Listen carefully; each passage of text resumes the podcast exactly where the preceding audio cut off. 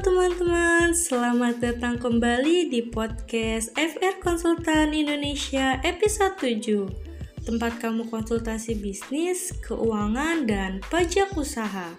Bersama saya, Mutianeta Hairani. Di sini saya yang akan menemani kalian dalam beberapa menit ke depan. Di zaman sekarang ini, jenis pekerjaan untuk menghasilkan uang semakin banyak dan beraneka ragam. Tidak mesti berangkat ke kantor dari pagi sampai sore. Dengan kamu di rumah aja sekarang bisa menghasilkan uang loh. Salah satu caranya dengan menjadi reseller. Pasti kamu nggak asing kan mendengar istilah ini? Apalagi untuk kamu yang sering berbelanja. Di era ini pun belanja online dinilai lebih praktis dan simple karena tidak mengharuskan kita untuk keluar rumah. Nah, perubahan karakter masyarakat yang gemar berbelanja online inilah yang memperbesar peluang sukses kita ketika ingin menjadi reseller. Ditambah lagi kalau kamu punya bakat berdagang. Bakat ini akan sangat membantu kamu dalam menggeluti profesi reseller. Sudah banyak orang yang terlebih dahulu terjun ke dunia reseller. Di antara mereka banyak yang telah mendulang kesuksesan.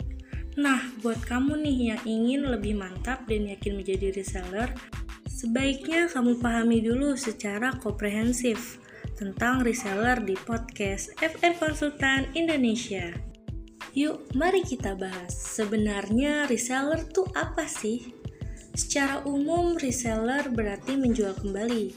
Maksudnya reseller adalah orang yang membeli barang dari supplier atau pedagang lain Kemudian ia menjualnya lagi kepada konsumen dengan harga yang lebih tinggi. Selisih harga jual kepada konsumen dan harga beli dari supplier menjadi keuntungan bagi para reseller. Reseller membeli barang dari pedagang besar, distributor resmi, atau supplier grosir agar mendapat harga yang lebih murah. Kemudian reseller akan menjual kembali kepada konsumen dengan harga yang dinaikkan. Nah, kalau keuntungan dari reseller apa aja sih? Yang pertama, bisa menentukan harga jual sendiri, bisa menjual langsung kepada teman atau media sosial. Belajar untuk mengelola keuangan karena produk harus dibeli terlebih dahulu sebelum akhirnya dijual lagi kepada pelanggan. Tidak akan kena marah oleh pelanggan apabila produk tidak sesuai memahami produk yang dijual karena memegang produk fisiknya bukan hanya melihat dari sebuah gambar atau foto. Nah, kalau keuntungan sudah pasti ada kekurangannya kan? Nah, kekurangan dari reseller adalah membutuhkan modal yang tidak sedikit untuk pengadaan produk penjualan. Resiko kerugian sangat besar apabila produk penjualan tidak laku, memerlukan biaya untuk operasional dan perawatan produk harus melakukan packing dan pengiriman sendiri ketika terjadi transaksi dari pembeli. Membutuhkan ruang fisik baik untuk menyimpan produk maupun penjualan secara konvensional. Kenapa menjadi reseller bisa melatih untuk berwirausaha? Karena dengan menjadi reseller, kamu bisa meminimalisasi resiko kerugian yang akan kamu alami dibandingkan dengan kamu membangun produk sendiri, apalagi dengan modal awal yang terbatas. Dengan menjadi diri seller, kamu pun bisa memanfaatkan momentum berwirausaha sambil belajar untuk mengelola persediaan barang, memperluas pemasaran, bahkan juga mengelola keuangan usaha.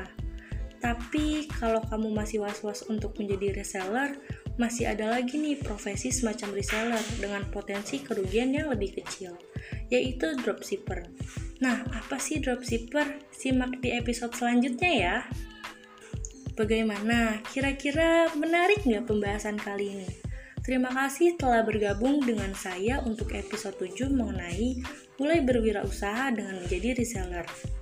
Untuk mendapatkan lebih banyak tips dan trik tentang bisnis keuangan dan pajak, kalian pantau terus ya podcast FR Konsultan Indonesia dan tunggu updateannya di Instagram at FR Konsultan Indonesia.